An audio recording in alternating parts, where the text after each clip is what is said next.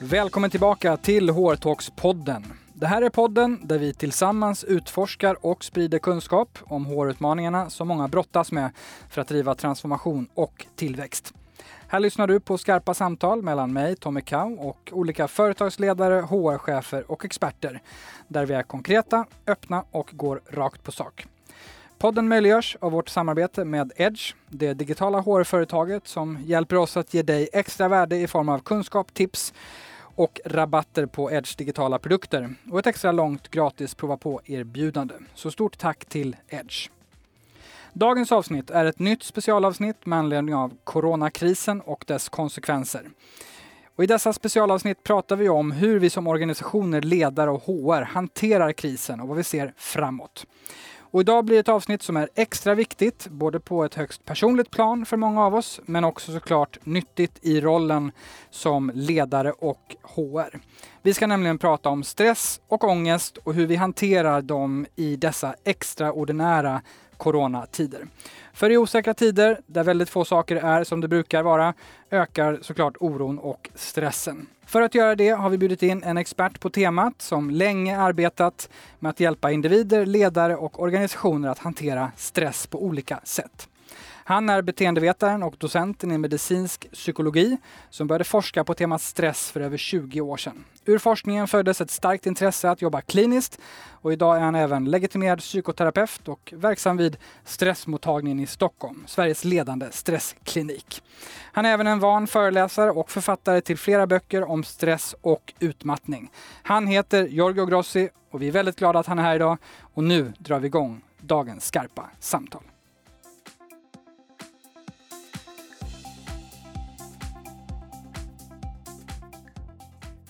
Hjärtligt välkommen till HR-talks-podden, Giorgio Grossi. Tack Tommy, tack. Jättekul att vara här.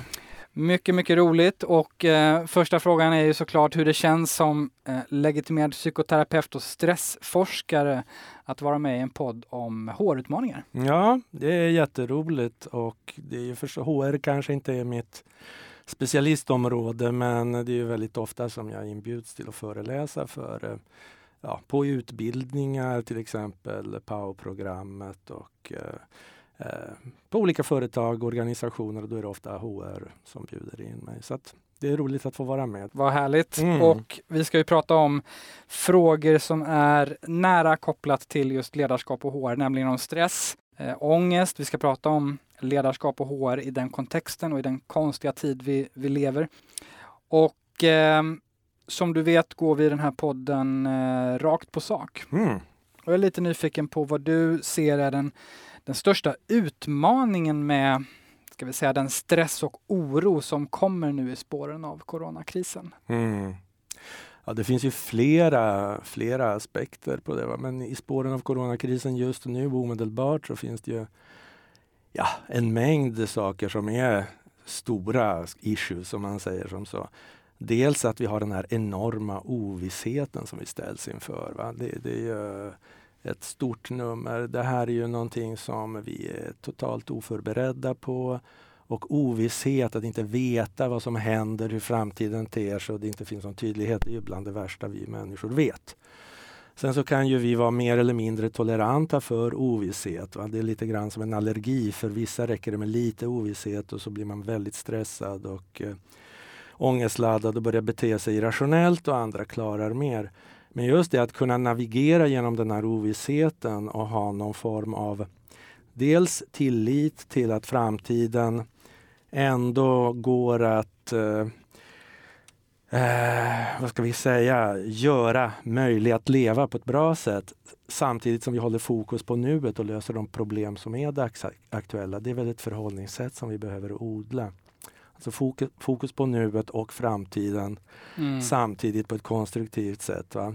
Och det där ehm, det där behöver vi nog fördjupa oss i. Ja. För det är nog det som många sitter med. Men jag blev nyfiken, lite nyfiken nu på det du berättade om att ja, men som en allergi och vi är olika ja. mottagliga. Vad, vad vet vi om vad det är som driver den mottagligheten eller så att säga bromsar den mm. utifrån det vi vet om om stress och människor? Ja, intolerans för ovisshet, det är ju någonting som finns till exempel hos mer ångestbenägna än andra. Jo, som de flesta vet då så är ju vår hjärna utvecklad mot mot eh, bakgrund av en miljö i vilken vi vistats i under eoner av tid och där det bokstavligen handlade om att slåss eller springa för livet för att klara livhanken. Det var ju kamp mot vilda djur, det var jakter, det var naturkatastrofer, det var fejder, stridigheter. Och då, då använde vi stressen för att kunna varva upp maximalt för att försvara oss, springa eller slåss. Va? Och i och med det så har vi också en hjärna som är framevolverad till att förutse problem. Vi gör hela tiden simuleringar av framtiden och försöker förutspå allting som kan gå snett, alla faror som kan dyka upp och komma på lösningar på dessa problem och faror på förhand så att säga. Va? Och det har ju gagnat oss under väldigt många miljoner år och gör det fortfarande. Vi behöver ju ha en viss, eh, vad kan vi säga, eh, jag skåda framåt och ha lite koll på situationen. Samtidigt som det också kan gå överstyr. Det kan ju bli för mycket av den varan. Särskilt som vi, okej okay, med undantag för coronaepidemin nu och, och med reservation för att det finns platser på jorden där det finns svält och krig och naturkatastrofer så lever ju vi till vardags här i Sverige, de flesta av oss, under ganska så trygga förhållanden där den här överdrivna upptagenheten av problem och katastrofer inte gagnar oss. Och här är vi som sagt lite olika eh, individer sinsemellan. Då. Det finns ju de som har en större ångestbenägenhet som man säger, som har personlighetsdrag som man brukar beskriva i termer av neuroticism som alltså är en läggning åt att uppleva, ha en större tendens till att uppleva eh, det vi kallar för negativa, obehagliga känslor och tolka in faror och mörker där kanske där det egentligen inte finns. Så där den känsligheten gör att man har svårare att tolerera ovisshet. Ovisshet är alltså brist på kontroll per definition. Vi vet inte. Och jag menar, livet är ju fullt av ovisshet. Vi vet ju, vi, det var ju ingen som hade anat att den här pandemin skulle bryta ut. Vi vet inte hur länge den kommer att pågå. Vi vet inte hur ekonomin, samhället kommer att se ut när den går över. Kommer en pandemi två? Mm. På vilket sätt påverkas våra jobb, våra relationer och så vidare. Och de flesta kan kanske på något sätt intalas att ja, det, det där kan jag ändå inte påverka så det är ingen idé att jag försöker ens grotta ner mig i, i, i, det, i de ämnena. Utan jag får väl eh, helt enkelt fokusera på det jag kan göra här och nu, göra det och sen släppa resten.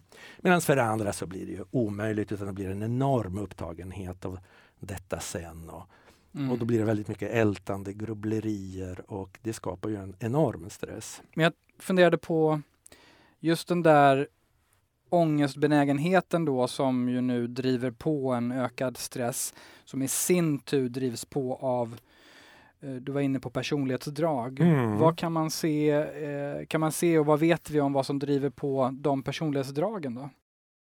Ja, en del eh, är, är ju medfött. Alltså det, man kan spåra en ångestbenägenhet och ja, olika former av psykisk ohälsa. Ångestbenägenhet är ju inte psykisk ohälsa utan det är en sårbarhetsfaktor. Men om vi säger sårbarhetsfaktorer kan man ju spåra familjärt. Alltså många gånger de patienter jag träffar har ju till exempel föräldrar eller andra släktingar som har ja, haft olika bekymmer som kan hänga ihop med ångest eller nedstämdhet eller eh, också neuropsykiatriska tillstånd som ADHD, autismspektrumstörningar som också ökar känsligheten för stress när när bristen på struktur kommer, va? när ovissheten och kaos infinner sig. Eh, så det är en aspekt, den genetiska. Sen så har vi ju det här med inlärning naturligtvis. Va?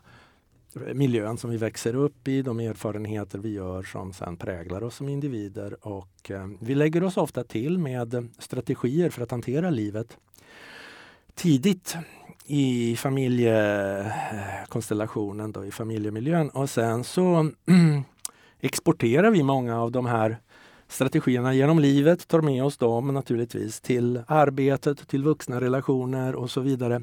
Och ibland är det ju tyvärr som så att det som funkade bra och var ändamålsenligt i den ursprungliga familjemiljön, den är ju, det blir ju ett destruktivt mönster i arbetet eller mm. i en vuxenrelation.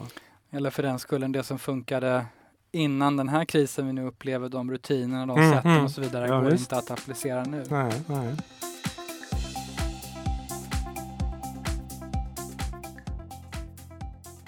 Man blir ändå ny, lite nyfiken på du som då forskar och är liksom eh, alldeles uppenbart expert på de här frågorna. Mm. Blir du stressad över den situationen vi är i? Och hur hanterar du det? En, stressforskares En s- sätt att hantera stress. Ja, en stressforskares reflektioner. Ja, jag skäms nästan att säga det, men jag eh, Personligen så går jag igenom en, en relativt lugn fas just nu. Förvisso, det här är lite paradoxalt för att å ena sidan så är vi på stressmottagningen tvungna då att snabbt, eh, som alla andra, eh, lägga om våra sätt att arbeta. Så, så det finns ju då förändringsprocesser som jag och mina medarbetare går igenom samtidigt som eh, en del uppdrag har fallit bort. Vi pratade om det här med föreläsningar och liknande som inte sker live i samma utsträckning. Så paradoxalt nog så infinner sig mitt i den här tornadon av förändring så infinner sig ett, ett lugn som jag kanske inte hade tidigare, vilket då ger mig möjlighet till reflektion och eh, ja, lite distans till vardagen. Samtidigt som förstås det här eh, vad kan man säga, solkas ju också av oro för personer som jag känner som står mig nära och som har drabbats på många olika sätt väldigt gravt. Så den oron finns. Men återigen då, hur hanterar jag det? Ja, men någonting som jag eh, alltid försöker påminna mig om det är det här som jag var inne på tidigare, nämligen vad är det jag kan påverka och vad är det jag inte kan påverka. Eh, Anonyma alkoholisters sinnesrosbön, det är en sån här käpphäst som vi, vi använder oss av i tid och otid på stressmottagningar. Men den lyder någonting i stil med Ge mig sinnesro att acceptera det jag inte kan förändra. Mod att förändra det jag kan och förstånd att inse skillnaden. Klassiker. Ja, klassikern. Och det finns så mycket klokskap i den. Va? Så vad jag kan påverka det är ju vad jag gör, vad jag väljer att göra i min vardag. Jag kan, som jag pratat om tidigare, då välja att ta den där promenaden eller så kan jag välja att avstå. Jag kan välja att hålla en regelbunden struktur i min vardag, dra gräns mellan vad som är arbete och vad som är fritid. Jag kan välja att kontakta mina nära och kära via någon form av online-lösning. Jag kan eh, ja, mer eller mindre påverka det jag väljer att göra. Då. Sen så finns det ju mycket som jag inte kan styra över och det är till exempel framtiden. Det är klart jag kan ju försöka genom mina beteenden i nuet bädda för en så bra framtid som möjligt men till syvende och sist så vet jag inte vad som kommer att hända. Och jag kan inte påverka det som har varit. Så grubbla kring det. Jag borde ha gjort si och varför gjorde jag så? Och vad kommer den att tycka när jag sa på det där? Så Det kan jag inte heller påverka. Liksom jag kan inte påverka känslor och tankar som kommer. De kommer. Kommer de så kommer de. Det jag tänker det jag tänker, jag känner det jag Mm. känner. Men sen så kan jag fokusera på det som är relevant i stunden. Och som sagt, den här perioden ger ju mig också tid för reflektion. Det på ett sätt så tror jag att inte bara jag utan det är flera som kommer i kontakt med något tillstånd där vi är lite avskärmade från vardagen. Det är kanske är en understatement. Men det kan vi ju faktiskt använda till att reflektera på ett konstruktivt sätt. Kanske. Vad går livet ut på? Vad tycker jag är viktigt? Vilka relationer är viktiga? Eh, ja, Se situationen som en, en tillgång och, och som man kan göra någonting med. ja, enkelt. och kanske också fundera lite grann kring de existentiella värdena. Mm. Vad vill jag till syvende och sist stå för som person? Mm. Och det kan man ju tillämpa redan i nuet. Man behöver inte vänta tills pandemin är över för att leva lite mer som den man vill vara. Jag menar som nu när många jobbar hemma och kanske har en påtvingad eh, samvaro med en familj som de i vanliga fall inte har samma kontakt med. kan ju ge tillfälle att fundera kring vad är det Mm. jag vill stå för som förälder, som make, maka, partner. Eh, vad vill jag använda den här tiden? Vad vill jag ge min familj? Samtidigt som man också då behöver ta hand om sig själv på ett schysst sätt. Va? Så Mm. att man inte blir självuppoffrande och självutplånande. Jag tänkte lite på det här mantrat och det som vi nu också pratar om att den här insikten och, och att man inte kan kontrollera framtiden, du kan inte kontrollera dåtiden. Det låter ju väldigt enkelt såklart. Mm. Och det här sitter ju sannolikt väldigt många av de som lyssnar och många andra där ute och, och kämpar med. Mm. För att vi är väldigt vana att kunna påverka och skalan eh, numera för vad du kan påverka, den är liksom mycket på något sätt längre och går att reglera. Vi kan eh, kanske försöka, jag kan bara relatera till mig själv. Ja. Man kan ju ändå försöka påverka lite grann för att man är lite mer på sociala medier, man Mm. syns lite mer, man, man förbereder lite mer content, man tar fram planer för ditten och datten, man gör plan A, B, C och vi har pratat mycket om i den här podden hittills i de här specialavsnitten att väldigt många sitter med scenarioplanering, Mhm. närmast i absurdum, för att göra det bästa man kan för att försöka förutspå och kontrollera lite grann. Jajamän. Det är vår människohjärna som är in action så att säga. Det är det vi har den till. Hur, ja, och, och det är ju en gåva, men, Ja. men om, man, om man ändå ska liksom försöka stänga av det där, Ja. är det liksom rådet ändå? Att försöka inse att det inte går? Mm. ja, men det är väl som så att för mycket, för lite skämmer allt. Mm. Okej? Så eh, underskott på den här förmågan eller intresset för att eh, på något sätt verka för en gynnsam framtid, det är ju eh, en nackdel definitivt. Va? Då blir vi passiva och gör ingenting. Medan om det blir för mycket, då, är det också, då kommer vi in i det där som många av mina, eller de flesta av mina patienter har hamnat i, någon form av mental eh, stressöverdos som eh, inte bara skapas av yttre omständigheter utan av egna mentala Mm. processer. Då, va? Så ja, försöka gränsa och hur gör man det då? Mm, Ja, det finns lite olika eh, infallsvinklar på det här. Om vi nu tänker oss att mycket av det där framtidsskåderiet är eh, katastrofscenarier. Jag förstår det du nämnde för en stund sedan här, det är alltså mera Eh, säga, jobbplanering och, och scenarier kring hur man kan arbeta i framtiden. Men ponera nu att man är upptagen av katastroffantasier. Eh, där igen då, man får väl gå till frågan, finns det ett konkret problem som jag kan, kan hantera i stunden? Vad är det jag kan göra rent konkret? Och så listar man allt man kan göra, man, man gör någon rankinglista på olika lösningar som verkar lösa problemet på bästa sätt. Man försöker vara så konkret man bara kan. Och sen så är det viktigt att implementera den här planen. Då. Eh, skillnaden mellan ältande grubblerier och problemlösning det är att problemlösning är en mental process som sen leder till en plan som man implementerar och i bästa fall löser ett problem.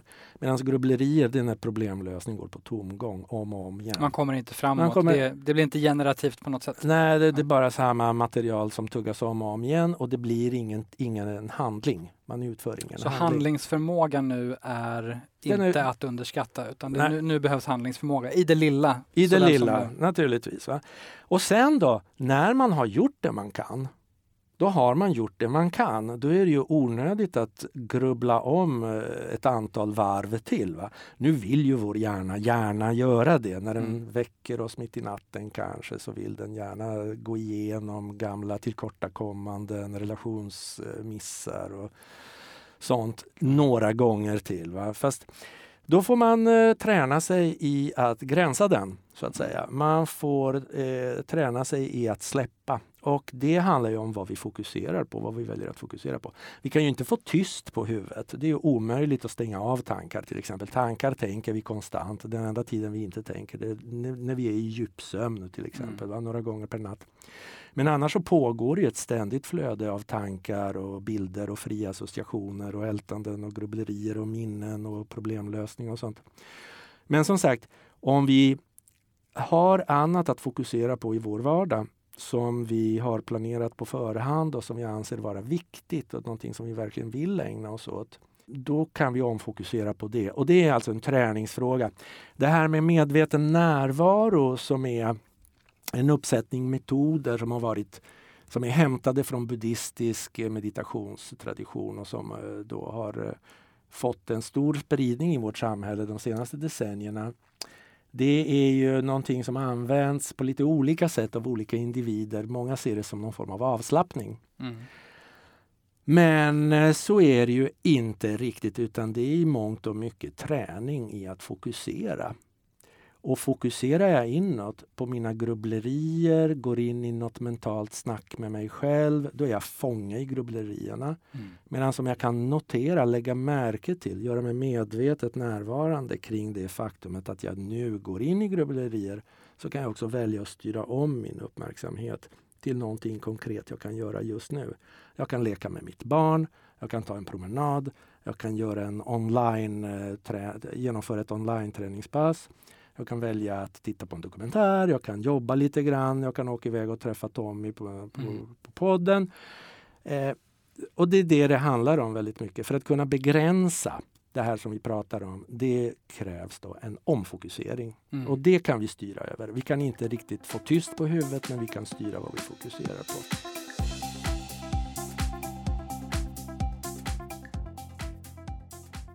Så, så ironiskt nog kan man säga då att eh, nu har vi mer, många ska mm. sägas, har mer tid, inte alla Nej. på något sätt, men många har mer tid.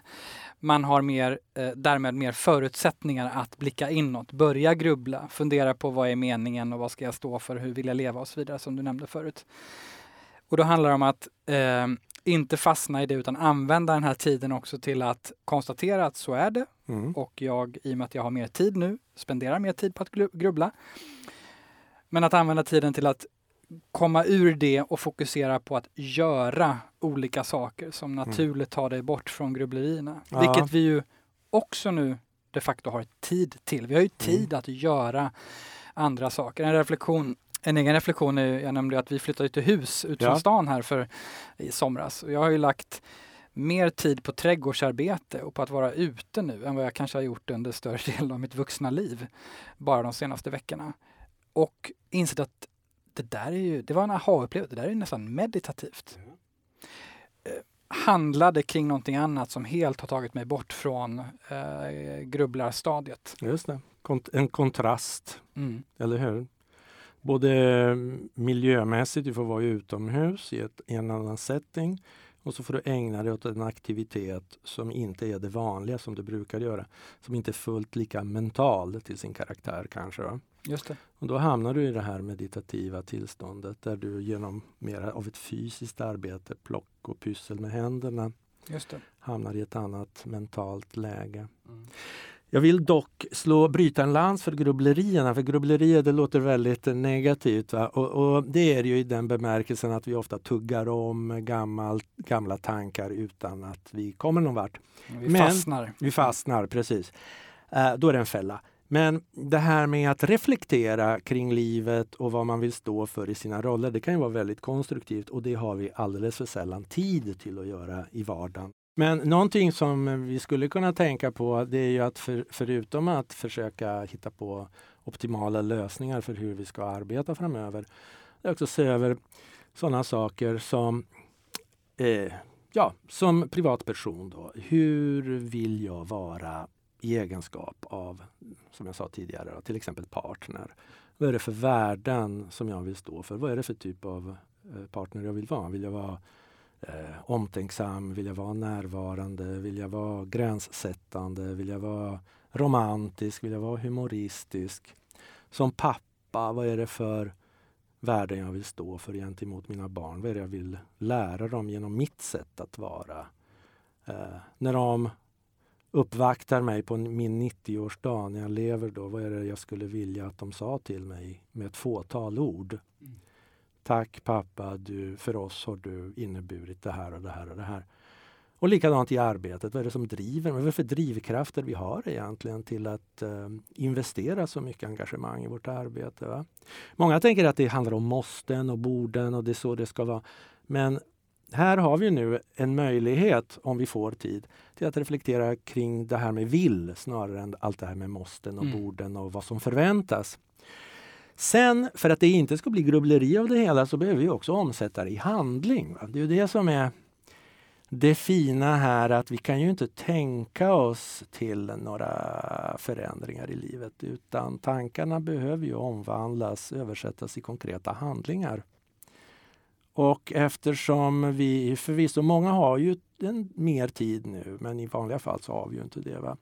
Så gäller det då att omsätta tankarna till väldigt konkreta små handlingar som vi, mm. vi kan utföra ofta. Hellre lite mm. och ofta än någon stor vad kan det vara som skulle vara väldigt behjälpligt? Ja, alltså, men till exempel nu när man jobbar hemma så skulle man ju kunna tänka sig då att Istället för att gå och nöta på varandra hela tiden att man säger nu att det finns barn med i bilden. Att man har en stund om dagen som man kommer överens om. Och verkligen är, är, är lite fyrkantig. Jag tänker en kvart om dagen, 15 minuter eller 30 minuter om dagen. Jag vet inte, det är godtyckligt. Vi har 30 minuter om dagen säger vi som är helt barnstyrda. Då ska inte vi föräldrar hålla på och tjata. Gör inte det här, gör inte så, nej, fy, stoppa ner den där igen. Utan vi låter barnen härja inom rimlighetens gränser naturligtvis. Fritt. Ja. ja. Eh, eller att man bestämmer väldigt tydligt att ja, men om jag nu vill vara en eh, tålmodig partner här eh, som är psykiskt balanserad, då ska vi nog se till att vi har rutiner här hemma som innebär att jag får ägna mig åt min hobby en timme om dagen eller vad vet jag. Och min partner får göra likadant. Så att man alltså ger och tar lite eget utrymme för att göra saker som man mår bra av. För och fokusera på och olika handlingar som... Ja, konkreta mm. handlingar. Eh, fokusera på det. Så säger ni att jag kommer fram till att ja, men det som är viktigt för mig i livet är att vara en omtänksam partner. Hur, ska, hur kan jag leva det? Hur kan jag efterleva det? Ja, till exempel att eh, prata med min eh, partner om att eh, hen verkligen jag mm. uppmuntrar henne till att ta eh, tid för sig själv och göra det den personen mår bra av. Mm. Till exempel. Omsätta till handlingar. Och då tänker jag också att som det verkar nu för återigen då om man tittar mm. på ett liksom eh, grovt generaliserat tjänstemannalager ja. som är kanske de som är hemma nu. Ja så ser det ut som att många av oss kommer vara hemma ganska länge. Då blir det utmärkt att man kan göra olika piloter på det här. Man kan jobba, det vi pratar mycket om i den här podden, då. hur kan vi pilota oss fram och göra och jobba agilt? Har du åtta veckor på dig kan du testa olika saker. Och hur mår jag av det? Trädgårdsskötsel eller mm. tvätta bil eller rensa förråd eller gå promenad eller vad det nu kan vara.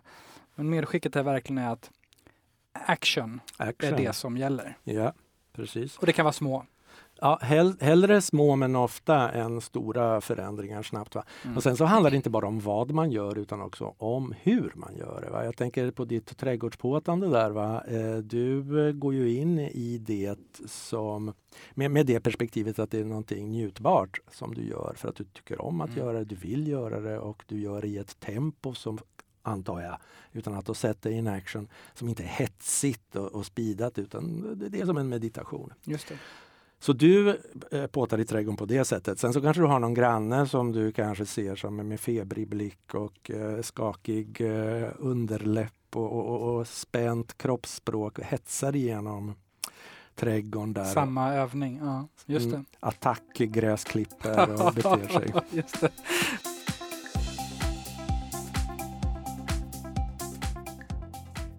Jag skulle vilja cirkulera tillbaka lite till eh, grunderna. Men vad är stress? Ja, stress är en eh, uråldrig uppsättning överlevnadsreaktioner som eh, triggas igång i kroppen när vår hjärna upplever ett hot eller en utmaning. Och hot, utmaning, den stora skillnaden där kan vara graden av kontroll som vi upplever. Eh, om vi nu står, som vi gjorde för säg 100 000 år sedan, framför ett vilddjur Samtidigt som vi upplever kontroll i situationen i den bemärkelsen att jag är inte ensam mot vilddjuret utan det, jag har hela min flock med mig och vi har den senaste modellen av flinta spjut som är supervassa. Och så är vi väldigt erfarna jägare allihopa. Då kanske den situationen blir mer av en spännande utmaning där jag känner motsvarigheten till arbetsglädje och flow. Medan om jag är ensam, oerfaren, rädd mot en jättestor grottbjörn alldeles själv, då, då har jag alltså en brist på kontroll som gör att den stresssituationen handlar mera om ångest och ja, överhängande hot mot existensen. Va? Så det är det som stressen eh, har handlat om under många miljoner år. Att i sådana situationer där vi upplever hot, utmaningar, kunna varva upp maximalt. Och det här är en reaktion som då styrs av det vi kallar för den sympatiska delen av det autonoma nervsystemet. Som går att jämföra med gasen i en bil, alltså acceleratorn. Så den ställer om kroppens funktioner så att vi ska kunna möta den här faran som vi står inför. Och det innebär då att musklerna spänns, Hjärtat slår fortare, puls och blodtryck ökar, vi andas häftigare. Vi insöndrar en stor mängd så kallade stresshormoner som adrenalin, noradrenalin och en som heter kortisol. Vi blir starkare och snabbare och väldigt fokuserade på hotet så att säga som vi ska bekämpa. Och det här påverkar vårt tänkande så vi får ju mindre blod till den prefrontala delen av hjärnbarken vilket då gör att vi kan tänka mindre flexibelt, mindre logiskt, mindre rationellt och kreativt och blir väldigt, eh, vi får ett mentalt tunnelseende så att säga. Och sen så blir det andra delar av hjärnan mer eh, genomforsade eh, av blod så att säga som den känslomässiga delen av hjärnan. Vilket då gör att man börjar agera mera impulsivt och intuitivt. Va? Och det finns väldigt mycket att säga om de här fysiska förändringarna. Men det är det som är stressen i ett nötskal med reservation för att det sen finns situationer i vilka vi upplever eh, stressen som fullständigt överväldigande och då kanske vi inte ens går in i det här kampflyktprogrammet där vi är väldigt uppvarvade och energiska utan det kan ta sig uttryck i att vi helt tvärtom då eh, dimper ner i backen och svimmar av. Det är vad vi kallar för spela död-programmet. Så det är de här och ingenting av det här är ju sjukligt på något sätt utan det är en förutsättning för att vi ska kunna överleva i farliga situationer. Eh, när stressen inte är så magnifik, om vi nu pratar eh, eh, kampflykt, alltså när det inte är så väldigt mycket av det, så är det ju också ett mått på organismens aktiveringsnivå. Men som just nu när du och jag står här och för den här behagliga konversationen så behöver vi ju ändå ha en viss grad av stress i kroppen för att hålla oss vakna, fokuserade, upprätta och så vidare. och Så vidare. Så utan stress, inget liv. Plus att det skulle vara så jädra tråkigt dessutom, eller hur? Menar, inget påslag. Jag, inget påslag, nej, det är kul nej. med lite kickar, lite utmaningar. Ja, Men sen då, när det här går till överdrift, när det pågår oavbrutet månader, år, och vi inte har någon möjlighet till att ladda batterierna, till exempel genom god sömn. Sömnen det är den viktigaste källan till återhämtning, men också dagliga pauser, umgänge, göra sånt som står i kontrast till det vi gör i arbetet. Återigen, din trädgård. Det är ju återhämtande för dig för det utgör en kontrast till det du gör i vanliga fall. Va? Ja, när alla de faktorerna fråntas oss och vi eh, pressar oss maximalt hela tiden. Då går ju stressen över till slitage. Va? Det, det, vi är ju en biologisk maskin som bryts ner. Och där kan vi se till exempel att just de mentala förmågorna blir ju kraftigt nedsatta. Den goda nyheten är att det här går ju tillbaka sen med tiden beroende på hur man lever. Det är en väldigt för, viktig förklaringsfaktor. Va? Men eh, ja, den goda nyheten är att hjärnan kan ju läka sig själv om den, ges, om den ges möjligheter. Ja. Vi pratade innan vi gick in här också om, om just stress versus utmattning. Ni ja. är ju eh, ytterst experter på utmattning och yes. att stress inte är, du sa det, det är ingen sjukdomsbild egentligen.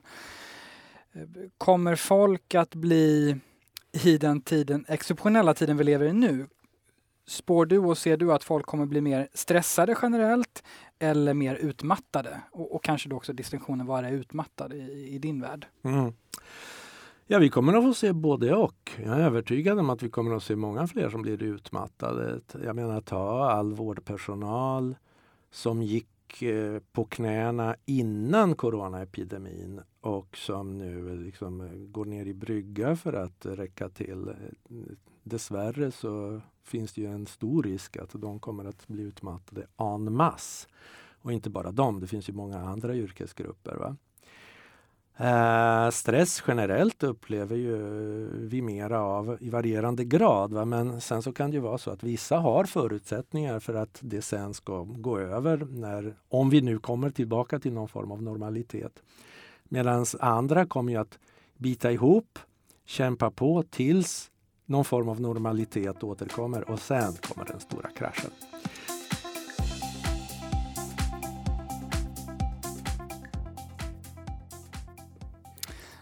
Precis, vi har eh, spånat lite i den här podden också. Vi har en annan yrkesgrupp som jobbar exceptionellt nu oavsett bransch och bolag och det är HR. Många Ja. av de som lyssnar på den här podden. Absolut. Där vi eh, flera som tror att det här kommer komma en rejäl smäll lagom till semestern. Mm. Man liksom har hanterat mycket av det här. Men du tar också upp en väldigt viktig poäng och det är att vi har ju många yrkesgrupper som ju inte har något val inom citationstecken just nu utan det är fullt påslag, stress, man är extremt pressad, utsatt.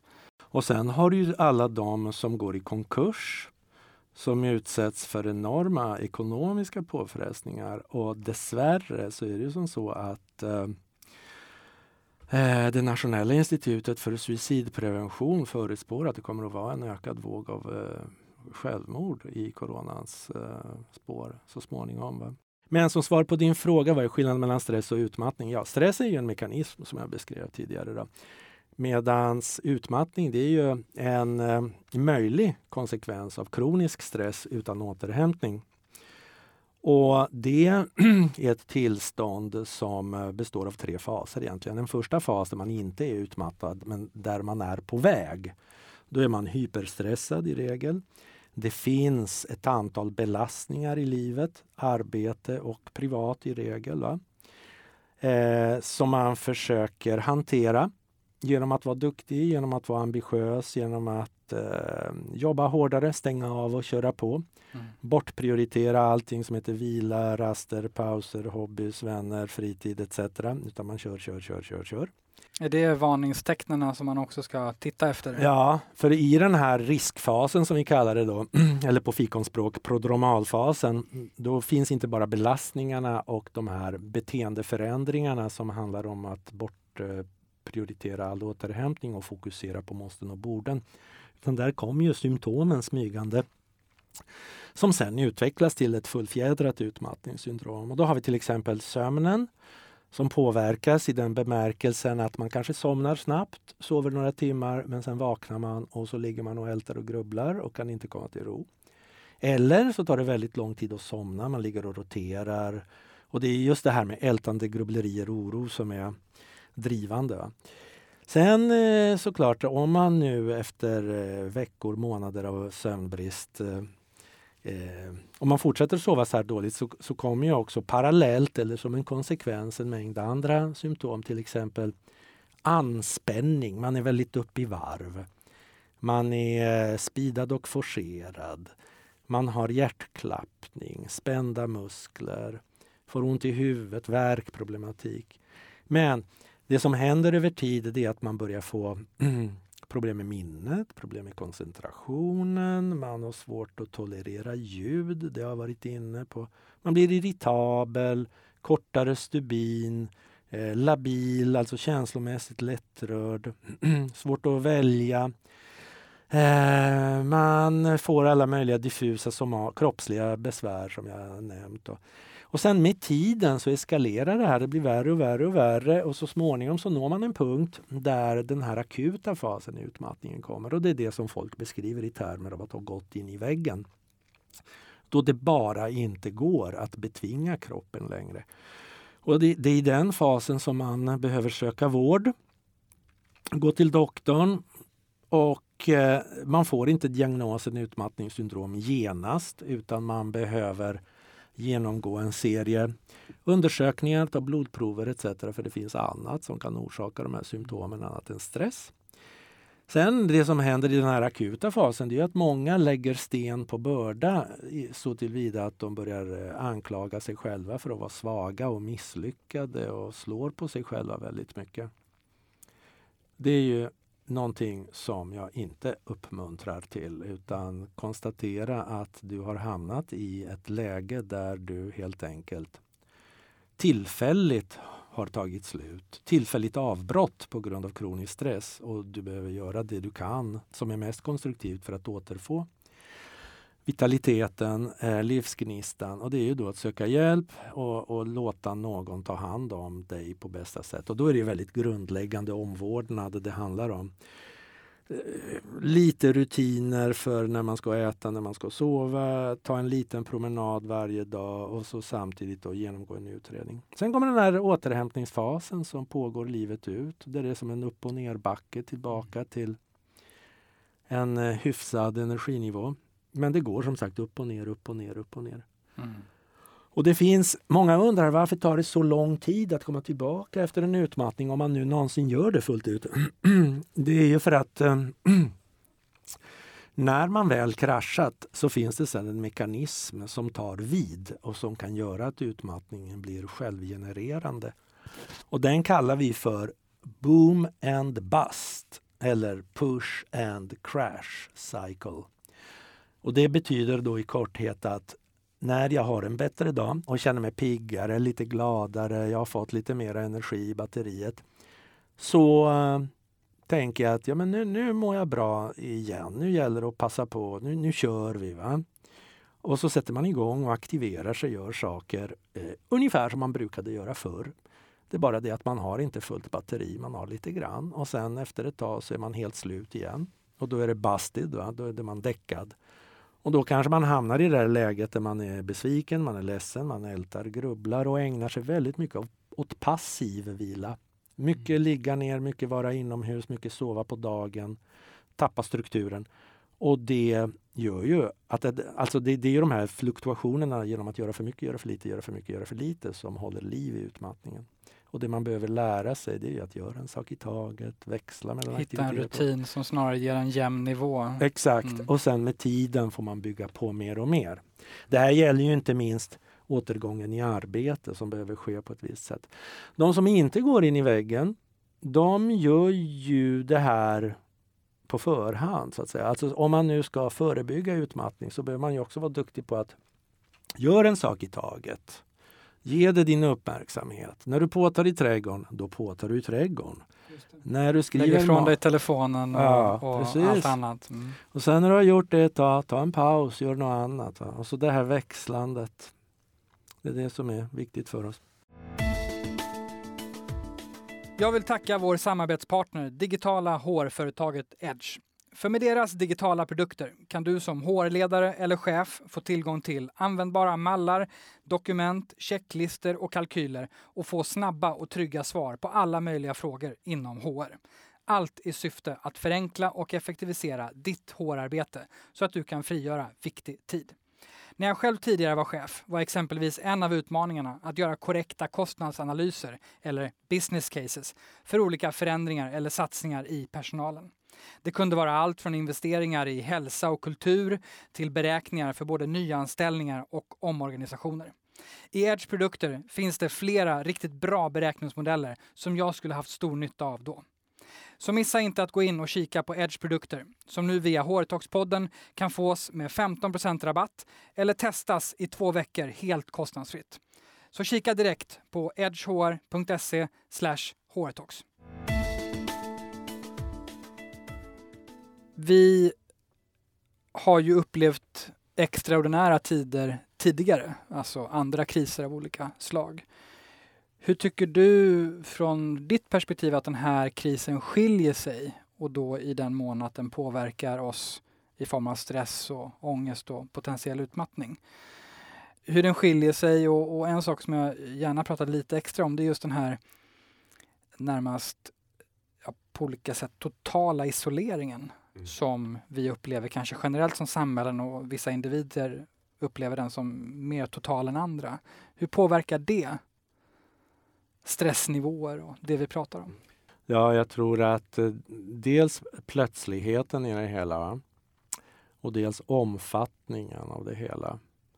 Det är ju en världsepidemi, det är ju en pandemi så det är ju verkligen globalt och den kom plötsligt bara. Jag vet att någon gång i början på året så blev jag inbjuden till Tv för att ge en kort kommentar till det faktumet att försäljningen, nedladdningen av ett visst dataspel som handlar om just eh, pandemier ökar i tider då epidemier sprids. Och, och då var det då för några månader sedan. Just nu så är det tydligen något virus som grasserar i Wuhan-provinsen i Kina och där har man sett att folk sitter inne och spelar det här spelet. Vad beror det på? Mm, och sen tripp, trapp, trull, några veckor senare så befinner vi oss mitt i orkanens eh, öga. Va?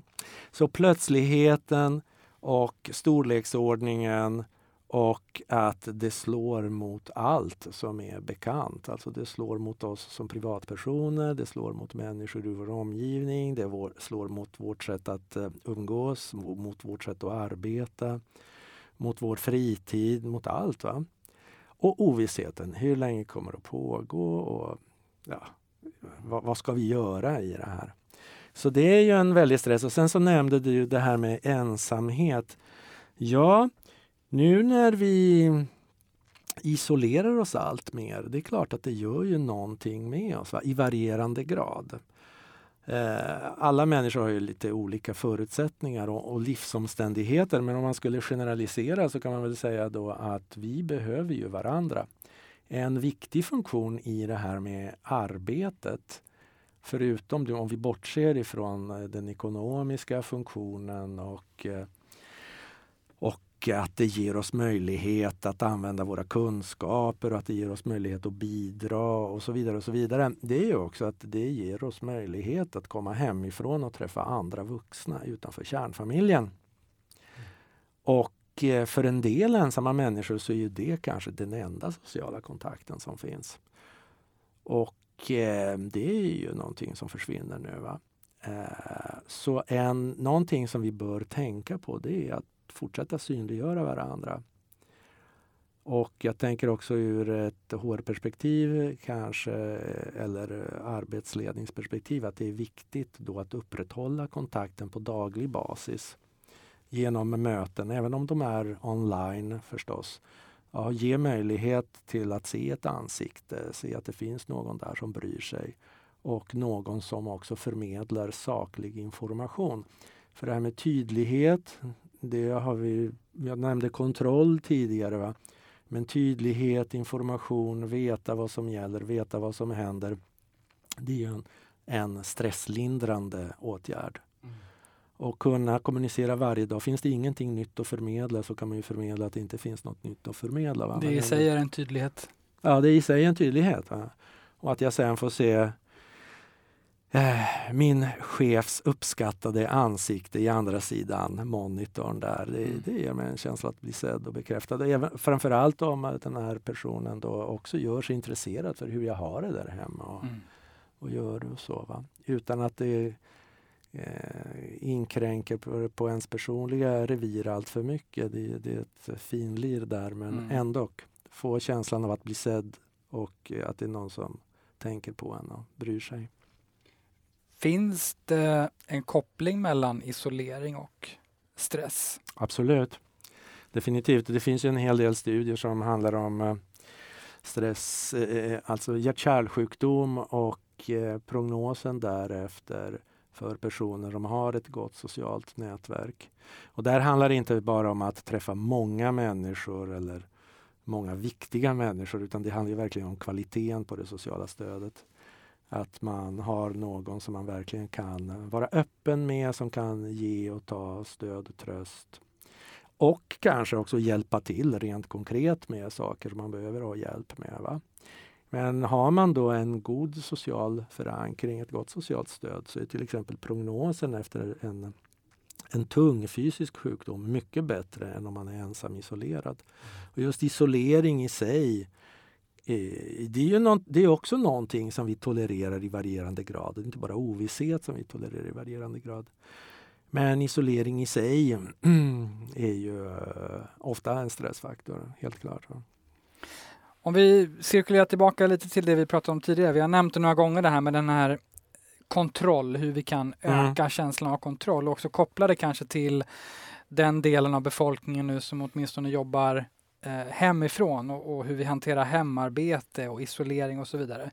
Vad, vad, om vi ska summera dina främsta tips på eller reflektioner och råd kring hur kan vi öka känslan av kontroll när vi sitter där hemma och jobbar och hur kan vi lägga upp vårt hemarbete? Vad finns mm. det från en legitimerad psykoterapeut och stressforskare för, för medskick? Ja, medskicket är ju av det oglamorösa slaget och det är ju alltså att eh, fokusera på det du kan påverka och eh, ha struktur. Alltså ha dina rutiner så gott du kan. Nu faller ju många rutiner så det gäller att skapa nya. Men det handlar om sådana grundläggande saker som att gå upp en viss tid, inte ligga kvar och snosa i onödan även om tillfället ges. Va? Och sen ha en avsatt tid för arbete. Och då fokuserar du på att göra det som är relevant. Får du en frestelse att kika på sociala medier eller annat så noterar du frestelsen men går inte in i att agera ut den. Så jobba på, gör en sak i taget, framförallt det som är relevant. Se upp för tendenser till att vilja skjuta upp saker och ting. Va? Du vet som det kan bli. Jag har en viktig rapport att skriva men ah, jag borde ju städa först eller jag borde kolla på ett avsnitt av den där serien. Nej, det gör du sen. Utan gör det du nu eh, har i förväg då identifierat som det viktiga du ska göra. Det som ska vara din huvudaktivitet som vi kallar det för. Ge inte efter för frestelser. Och sen så jobbar du ett sjok av tid, helst ostört om det är möjligt. Och sen så tar du en paus. Och det som är paus, återhämtning, det beror alldeles på vad man har gjort stunden innan. Så har man suttit och jobbat mentalt i en trekvart, sig, då är ju återhämtning inte att sitta kvar på ändan och lyfta fram mobilen och surfa i den. Utan då är ju återhämtning att resa på sig, kanske gå ut en kortis, ta en kort promenad eller gå till köket och ta en fika en stund och då fokuserar man på det. Mm. Inte att kolla sociala medier och nyheterna nej, samtidigt? Nej, precis. Helst inte? Helst inte, utan en sak i taget. Va? Och sen hela tiden växla mellan kropp och knopp. Det här, här kan ju vara på sin plats och, och också påminna om att det finns då olika typer av trötthet. Så har jag ansträngt mig fysiskt, då är återhämtning en fysisk sådan. Sitta ner, ligga ner, äta något. Men kan det vara så att just den fysiska aktiviteten var eh, återhämtande för hjärnan? Ofta är det så. va? Så det kanske är efter en joggingrunda eller påtandet i trädgården som hjärnan är så pass skarp att det är läge att sitta ner med någonting som är mer mentalt eh, utmanande. Sen så finns det ju någonting som heter känslomässig trötthet också. Det kan ju komma inte minst nu när många tvingas umgås med varandra i den här hemisoleringen. Va? Och det, då behöver man stunder av ensamhet. Man behöver stunder där man kanske får vara för sig själv med sin hobby eller ute i naturen. Eller få tillbringa tid med någon som är duktig på att lyssna och inte ge en massa goda råd, som bara tar emot. Eh, vad har vi mer? Vi har ju ja, social trötthet, det en, en kombination av emotionell och känslomässig kanske. Va? Så den behöver ju avgränsas. Känslo, eh, eh, möten kan ju ge väldigt mycket energi och så, men de kan ju ta på krafterna också. Så hittar man sätt att växla mellan de här olika typerna av aktiviteter, då får man ju en god balans mellan aktivitet och återhämtning. Och som sagt, försöka avgränsa jobbet. Jobbtid är jobbtid. Eh, har man möjlighet att inrätta en del av hemmet till kontor så att man jobbar där och inte annorstädes, då gör man det. Va? Och sen när man har jobbat klart, då gäller det att omfokusera på fritiden. Och, och där gäller det att ha en, en meny, ett smörgåsbord av aktiviteter att ägna sig åt. Va? Och gärna, om man nu har en läggning åt att vara grubblande, att inte kunna släppa tankar på jobbet, på fritid och så vidare ha någon aktivitet som faktiskt kräver full uppmärksamhet. Och vad det nu är, det är upp till var och en. Va? Men det finns ju en del fritidsaktiviteter där man är tvungen att vara väldigt uppmärksam på det man gör för annars blir det fel. Mm. Jag vet, vad vet jag, nu, nu i coronatider så kan det ju vara svårt kanske för, för en del att upprätthålla en del av det de brukar göra. Men säg om du rider eller om du dansar, går på klasser och tar speciella danskurser då, eller liknande. Det finns ju aktiviteter som kräver din fulla uppmärksamhet. Och gör du något sånt som du tycker om då förstås, det är en förutsättning. Så ett par timmar senare så märker du att du har fått en viss distans till det där jobbet eller det som brukar skava själsligt. Och det är någonting vi behöver, inte för att vi ska vara fullblodsegoister utan det är en förutsättning för att vi ska hålla och vara hyfsat goda medmänniskor.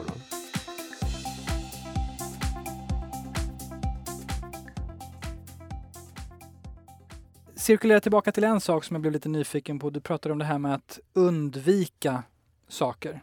Mm -hmm. Alltså fokusera och sen gå på paus och sen liksom yeah. in, eh, nyckelordet där var egentligen som undvika. fastnade undvika. Okay. Och man kan lägga till frestelser. Mm -hmm. Vad är dina främsta råd för hur man undviker frestelserna? För att det är liksom det grundläggande i att lyckas med det du beskrev. Ja, man kan tänka i termer av huvudaktivitet, man kan tänka i termer av parallella aktiviteter, man kan tänka i termer av störande aktiviteter, läs sådana här plötsligt uppdykande avbrott. Och med huvudaktivitet menas då det, dels det vi är medvetna om att vi gör, men också det som vi bör ägna oss åt. Så ponera nu att jag eh, Vaknar på morgonen och efter mitt morgonkaffe så behöver jag ta tag i det där rapportskrivandet. Det är min huvudsakliga aktivitet. Det är det jag vill fokusera på. Då undviker jag frestelser genom att påminna mig själv att nu är det det här som gäller. Jag har en liten klocka som säger att nu kommer jag att jobba oavbrutet med det ostört i 45 minuter. Och när jag har försatt mig i det mentala tillståndet, då vet jag att det är mitt rapportskrivande som gäller och inget annat. Och med det sagt så kommer jag inte vara immun mot tankar som kommer att dyka upp, som kommer att säga Gud vad tråkigt det här är. Har det inte gått 45 minuter snart? Ska jag inte gå och sätta på en kanna kaffe till? Varför är det så stökigt här? Jag borde städa eller vad ska vi äta till middag ikväll? Och så vidare och så vidare. De tankarna kommer att dyka upp och vilja kidnappa min uppmärksamhet. Men då behöver jag vara vaken och notera detta och inte gå in i det utan styra min uppmärksamhet till uppgiften och vara kvar där. Men sen när jag jobbat mina 45 minuter, jag tar den siffran bara sådär ur luften och är redo för en paus, då kan jag sen fråga mig själv, de där frestelserna som dök upp medan jag jobbade, är det något av det där som jag faktiskt vill göra? Så kan man försöka planera in det sen. Ja, då kan jag komma överens med mig själv att okej, okay, men jag jobbar en 45 minuter till efter den här pausen. Och sen så unnar jag mig faktiskt att, att göra det och det som jag hade föresatt mig. Då får det bli en paus. Mm. Kanske, där en aktivitet. Och en aktivitet i sig, i sig mm, precis. Och då är det meningen att då ska jag helst kunna fokusera på den aktiviteten och inte hålla på och grubbla på jobbet istället. Det, på rapporten. Mm, på rapporten, precis. Så timeboxa alltihopa. Ja, och jag säger inte att det är lätt. Hade det här varit lätt så hade jag varit arbetslös för länge sedan. Utan mm. det är verkligen en fråga om träna, träna och man blir aldrig världsmästare på det. En annan sak som du nämnde tidigare var ju eh, konkurser. Ja. Och man kanske kan kategorera in det liksom i personliga tragedier och de sker nu på flera plan såklart med dödsfall och nära och kära som går bort och så vidare. Vad kan vi bjuda på till lyssnarnas i termer av de verktygen som du kan väldigt väl i hur hanterar vi påtagliga personliga motgångar och inte bara det då att det är lite stressigt nu mm. eller hmm, jag kan inte prestera utan rejäla kanske personliga katastrofer eller motgångar. Mm. Ja, där är det ju dessvärre det är lite samma sak. Vad är det jag kan styra över? Vad är det jag inte kan styra över? Och ha väldigt mycket tålamod med sig själv med att man reagerar om någon går bort till exempel. Då är det ju en sorgereaktion naturligtvis och tillåta sig att ha den. Eh, sorgen lever sitt eget liv. Det är väldigt svårt, om, en, om, om, om ens möjligt, att kunna styra den i någon meningsfull, på något meningsfullt sätt utan tillåta sig att sörja och ta det stöd man kan ta. Det finns medmänniskor, det finns mottagningar, kyrkan och så vidare som kan stötta i sådana krissituationer. Och sen naturligtvis pra pratar vi om ekonomiska katastrofer. Eh, så ja, det där igen, va? försöka helt enkelt att göra det som är möjligt och sen förlika sig med resten, vilket inte är lätt. Men se om det går att prata med de man är skyldig pengar, prata med banken, försöka sig på någon form av skuldsanering i förekommande fall. Då, va? Ja. Återkomma till handlingar, handlingar, på olika sätt och ja. det man kan kontrollera. Och det gäller ja. även de som lyssnar som behöver hantera eh, baksidan av de här motgångarna så att säga i att eh, lägga ner organisationer, säga upp folk eh, och så vidare. Självklart. Och förutom att fokusera på det praktiska, men det menar jag alltså inte att man ska stänga av och försöka bli någon, någon känslolös robot, för det är omöjligt. Va? Så vi behöver också ge oss utrymme för att känna det vi känner. Alltså det här svåra och smärtsamma, det är någonting vi behöver dessvärre acceptera, vilket låter som eh, uppgivenhet ungefär. Va? Men samtidigt så blir det ju bara värre om vi gör motstånd mot sakernas, eh, sakernas tillstånd. Mm, mm. Mm.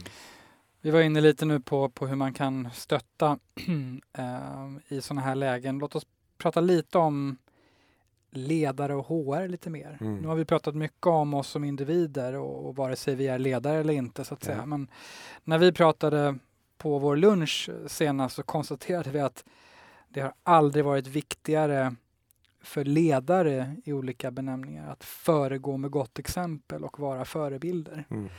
Vad, vad tycker du man kan göra som ledare i det här läget och kanske som HR eh, person? Om vi summerar lite grann. Mm. Dina tankar, medskick. Ja, alltså mina medskick är väl att försöka fortsätta naturligtvis vara en eh, god förebild. Och här finns ju då kombinationen av att kunna förmedla eh, saklig information, eh, bidra till struktur, till eh, en eh, balans mellan de krav och förväntningar som finns på den enskilda medarbetaren och den makt, befogenheter, ja, alla de resurser som, som gör det möjligt att göra ett bra jobb. Att, att förse personen med den balansen. Va? Sen så behöver vi också se medarbetaren ge den här känslan av att, som jag sa tidigare, då, bli sedd. Att man finns där. Och bekräftad. Också känslomässigt. Va? Mm. Och bekräftad, absolut. Mm. Och i möjligaste mån finnas tillgänglig. Det är ju en utmaning naturligtvis. Tillgänglig online blir det ju förstås då. Mm. Och, och det är inte lätt att upprätthålla det allt för ofta heller, men det är en nödvändighet. Ja, och sen igen som vanligt att om vi nu ska föregå med gott exempel och, och, och ja, uppmuntra människor till att ha en struktur i sin vardag och fokusera på rätt saker så behöver vi också göra det. Och eh, se till då att dra en gräns mellan det som är arbete, och fritid och inte signalera med handlingar att vi faktiskt eh, egentligen lever utan struktur. Va? Skicka mejl mitt i natten eller på helgerna. De eh, gamla sanningarna De på gamla ett sätt blir ännu viktigare nu. Ja, för jag tänker, är det någon grupp som är exceptionellt stressad nu och som är en högpotentiell grupp som kommer till er så är det landets chefer. Absolut, så är det ju förstås. Så. Och i detta så finns ju också utmaningen att lägga märke till eh, varningstecken hos medarbetare och människor i omgivningen. Jag menar, I vardagen så kan det vara nog så svårt på en arbetsplats för en chef att lägga märke till om någon mår dåligt och visar tecken på stress. Va? Online kan det vara ännu värre. Men man får försöka så gott man kan.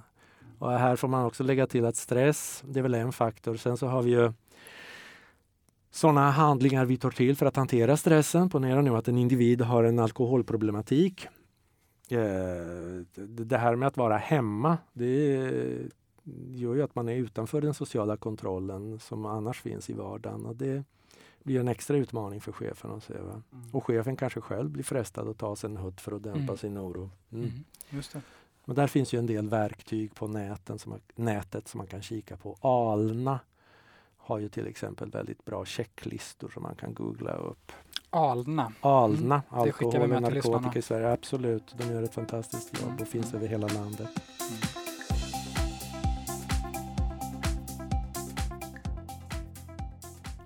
Vi eh, i ehm, eh, upptakten till det här avsnittet eh, så pratade vi om ehm, bland annat om att ett ambitiöst förvisso men ädelt mål med hur vi hanterar den rådande krisen är att vi ska gå starka och friska ur det vi nu upplever.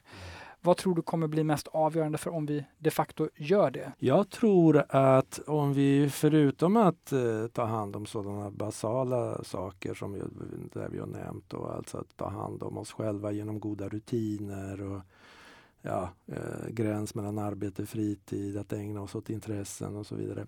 Och vi har en möjlighet att eh, verkligen se över vad vi tycker är viktigt i livet och försöka implementera det sen. Ja, egentligen med start redan nu utifrån de förutsättningar vi har, men sen kanske än mer sedan. På det sättet så kan ju faktiskt coronakrisen här vara en möjlighet till, till reflektion och eftertanke där vi får idéer kring hur vi vill eh, leva framåt. Va? Mm.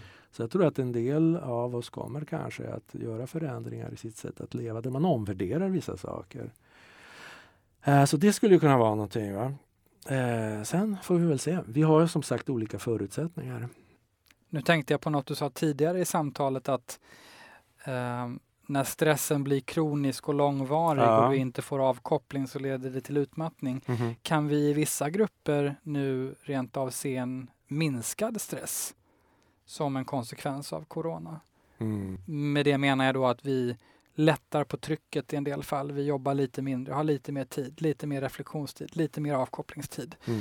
Att vi på ett metaplan till och med kan se i vissa grupper med respekt för Alltså jag kan inte ge dig någon statistik på det. Jag skulle bara kunna spekulera. Men om jag går till mig själv nu då när äh, inflödet av äh, förfrågningar om föreläsningar har minskat så har jag ju mera tid till reflektion och eftertanke i viss utsträckning. Då. Jag kan ägna mig mer åt att skriva till exempel. Just det. Mm. Mm. Om man tar raka motsatsen som vi var inne på också, dina medskick till de som jobbar i de här mer extremt påfrestande miljöerna just ja. nu, som är frontline inom sjukvården eller på andra sätt eh, extra stressade nu. Vad, vad kan vi säga till dem som förvisso kanske inte lyssnar på det här, för det hinner de kanske Nej, inte. Det hinner de, men, inte. de som lyssnar kanske är chefer eller HR-ledare ja. för sådana verksamheter. Ja men precis och där handlar det väl om att ändå försöka avgränsa i möjligaste mån. Alltså om man nu är på den nivån där man eh, organiserar arbetet eh, så även om det är oerhört pressat, man försöka se till att det finns strukturer omkring eh, den enskilda medarbetaren så att den får ändå någon avgränsning i sitt arbete, att det inte blir för många skift på, det, på varandra. Eh, och sen eh, det här med möjligheter att ändå få i sig lite mat, lite dryck, ta någon paus. Och sen får vi allihopa mm, sluta med att nedvärdera vikten av mikropauser. Eh, det vill säga, vi har ju ändå 10 sekunder här, 5 sekunder där, ibland kanske till och med en hel minut där vi faktiskt kan stanna upp, ta något litet djupare andetag, släppa ner axlarna, slappna av i käken, pusta ut och sen fylla på med luft igen och köra vidare. Va? Ditt budskap är att de fem sekunderna räknas? Ja, summerar man alla fem sekunder över ett dygn så kan det faktiskt bli några stycken minuter där man ändå återhämtar sig lite grann och det kan göra en stor skillnad. Mm. Vi har fått in ett par högintressanta lyssnarfrågor. Yeah. Och eh, en eh, första sån är från Siri Vikander som är Eh, föreläsare och expert och ledare inom eh, samverkan och lärande, jobbat inom HR länge. Hon skriver så här till oss.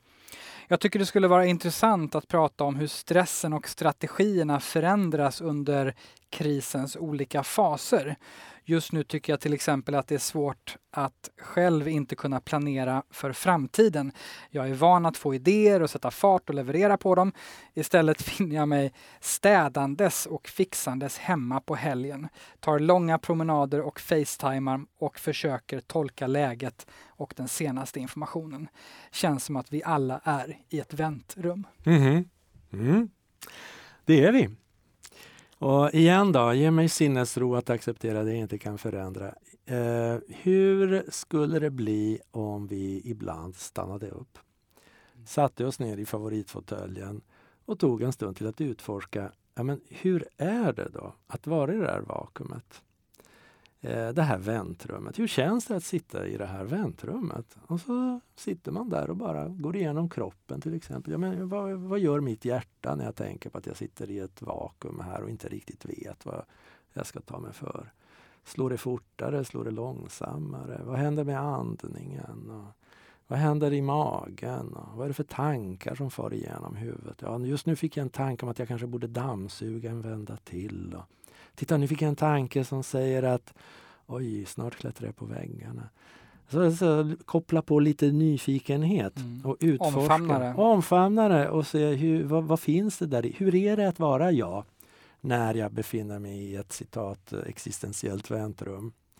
Är det är ett lärande i sig, tänker. Ja, det är ett lärande i sig.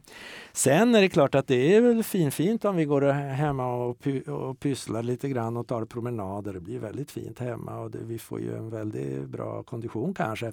Samtidigt som det inte nödvändigtvis måste vara en flykt ifrån eh, stillheten. Och situationen. situationen. Man behöver inte vara så rädd för lite lugn och ro.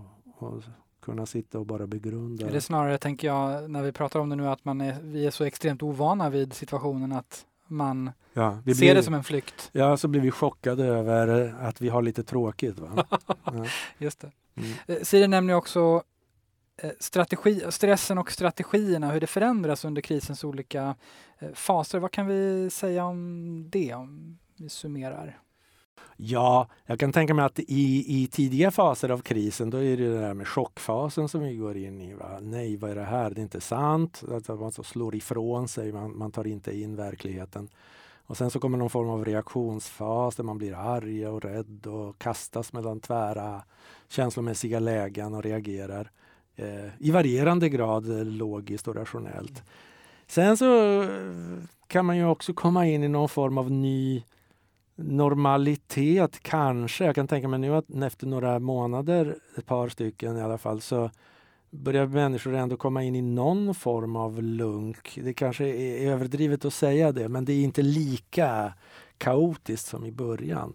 Och när vi spelar in det här så har vi varit eh, eh, ja, hemarbetande eller under restriktioner under nästan ja, sex, sju veckor snart. Ja, så där va. Så det är ju inte likadant nu som för sex, sju veckor sedan. Och då kanske det här med eh, enformighet och tråkighet och eh, inte riktigt veta vad man ska göra av sig själv blir någonting eh, mera angeläget att ta sig an. Så eh, här blir det ju då eh, någon form av rutin eh, kartläggning. På vilket sätt kan jag ha rutiner som ändå håller mig mentalt och fysiskt sund? Mm. Så det är väl det som är den stora. Jag tänker spontant eh, nu att givet det vi har pratat om att verktygen eller strategierna kanske inte skiljer sig så mycket åt. Egentligen inte, man tillämpar dem bara i nya sammanhang. Mm. Just det. Så, så, så är det Inte så mycket nytt under solen. Nej, så det vi har pratat om egentligen. Mm.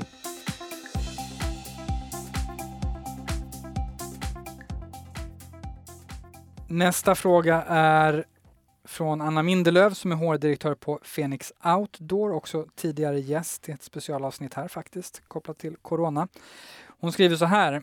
I boken Good to Great så berättas om det som idag kallas för Stockdale-paradoxen. Jag undrar därför vad Giorgio Grossi tänker om vilka som kommer klara sig bäst i den här krisen. De som sätter upp ett sista datum för när det här ska vara klart och sen hela tiden flyttar fram deadlinen.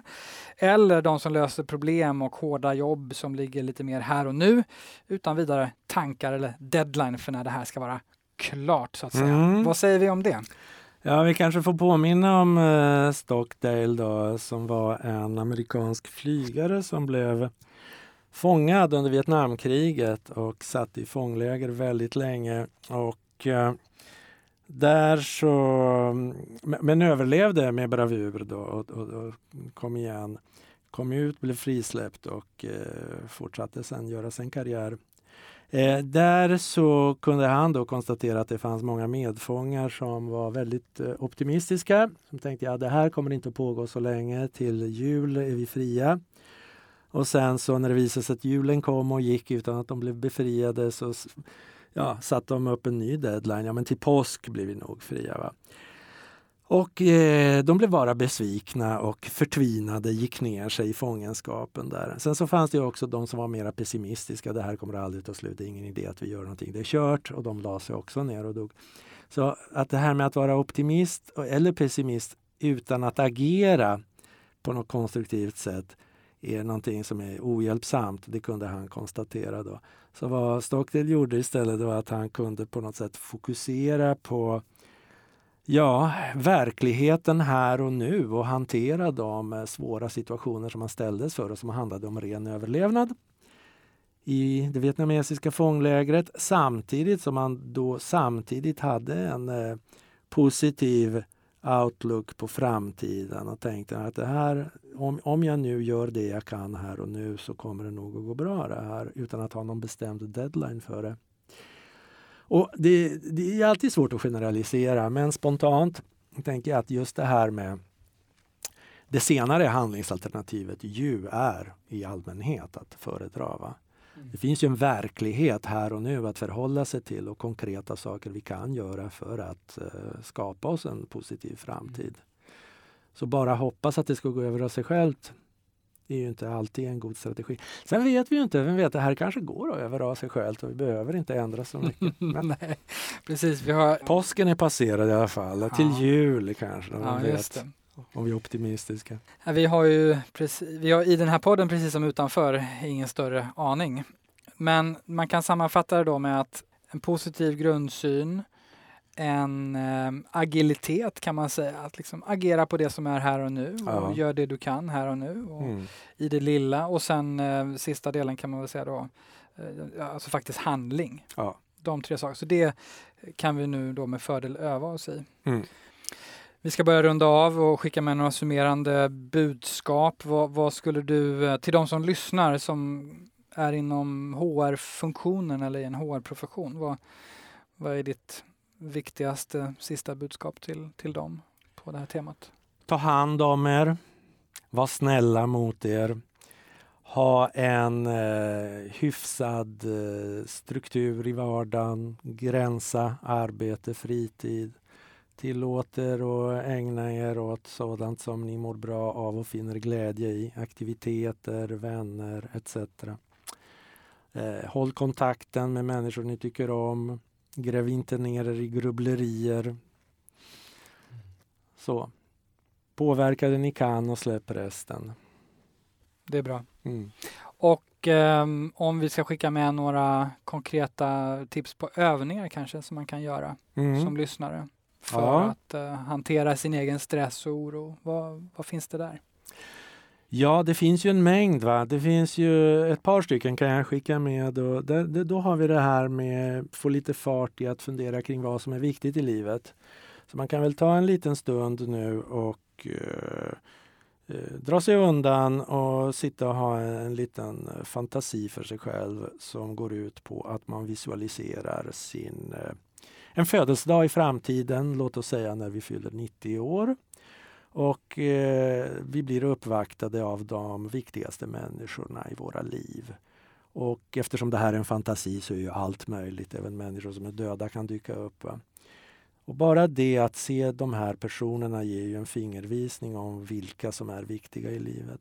Och sen så låter man två, tre stycken av dem i tur och ordning hålla ett kort och koncist tacktal till en det där som jag var inne på tidigare. Tack kära du, tack eh, pappa, tack min bästa vän. För mig har du stått för det här och det här och det här i livet. Det är en övning som man sen behöver åter, eh, översätta i handling. Va? Om jag nu vill att min son, kvinnan i mitt liv, min chef etc. ska tacka mig för det där. Vad är det jag kan ändra på idag rent konkret? Vad är det jag kan göra annorlunda? Och sen lägga ribban lågt men vara kons eh, konsekvent i sin beteendeförändring. Mm. Hellre att man är väldigt närvarande fokuserad med de man tycker om en kvart om dagen än att man försöker göra det någon gång då och då slumpmässigt. Va? Det är det ena. Uh, det andra det är just det här som jag varit inne på så många gånger. Det är släppa sånt som vi inte kan göra någonting åt och att det handlar om fokus, fokusera. Eh, styra sin uppmärksamhet. Och Det här med att komma till nuet som är lite av en modern klyscha. Du borde vara mycket mera här och nu. Det är faktiskt enklare än vad man tror. Det är en fråga om ren teknik. Det handlar om fokus på vissa saker. Och vad det är, det kan vara lite olika men bara för att ge lite inspiration så kan jag väl säga då att vi har fem sinnen. Syn, hörsel, känsel och doft och smak. Och om jag nu tränar mig i att till exempel fokusera helt och hållet på det jag ser i det här ögonblicket utan att värdera. Det är väldigt viktigt för vår hjärna att spontant så vill den tycka saker. Att Tommy har en väldigt fin skjorta eller ful skjorta, fin klocka eller ful klocka, att den här kaffekoppen är bra eller dålig. Utan bortse från det, utan bara konstatera att Tommy har en vit skjorta. Han har ett, en, en klocka som är rund, visaren är rund och eh, armbandet är i brunt läder. Så alltså, om jag kan fokusera på det jag ser i stunden utan att värdera, då hamnar jag i nuet. Likadant om jag fokuserar på det jag hör i stunden. Jag hör Giorgio Grossi prata via HR-podden. Det är det jag lyssnar på just här och nu. Om jag fokuserar på det jag känner i stunden. Jag känner att jag står lutad mot eh, väggen i den här studion. Jag känner att jag håller upp min högerhand strax eh, under min haka. Jag känner att jag har vänster hand i vänster ficka. Ja, då tvingar jag uppmärksamheten till nuet. Och det här är alltså en övning i just fokus som inte bara är bra för att kunna släppa sånt som ligger i dåtid eller framtid och fokusera på nuet utan det är också en väldigt bra träning för hjärnan. Den prefrontala hjärnbarken mår inte bra av konstant tidspress, multitasking, uppsplittring. Så att med jämna mellanrum stanna upp och omfokusera på det här sättet, det är bra hjärnträning. Så de två vill jag skicka med. Man kan också gå in på stressmottagningens hemsida och ladda ner några förinspelade övningar som man kan lyssna på om man känner för det. Perfekt, det mm. skickar mm. vi med. Då går ja. man till stressmottagningen. www.stressmottagningen.com Perfekt. Det är dags att avrunda. Stort tack till dig Giorgio Grossi för att du tog dig tid att vara med oss i detta specialavsnitt om stress i coronatider och lycka till med allt fortsatt arbete. Tack så mycket. Tack. Ja, detta var ännu ett skarpt specialavsnitt i HR-talks-podden. Som alltid, sprid gärna avsnittet till dina chefs och HR-kollegor, både internt och i nätverket, ja, till de som du tror kan ha nytta av det helt enkelt. Gillar du podden kan du prenumerera på den i Apple Podcast eller Spotify och följ oss mer än gärna på Hortoxpodden på Instagram och LinkedIn. Jag vill även tacka vår samarbetspartner, digitala hårföretaget Edge som är med och möjliggör att vi kan utforska och sprida kunskap via den här podden. Kolla gärna in deras rabatter och prova på erbjudande på edgehr.se hrtalks. Hortalkspodden ges ut av Kao Company, produceras av Media Mera och du hittar all info som vanligt på hrtalks.se. Tills nästa gång, ha det bra och ta hand om er nu.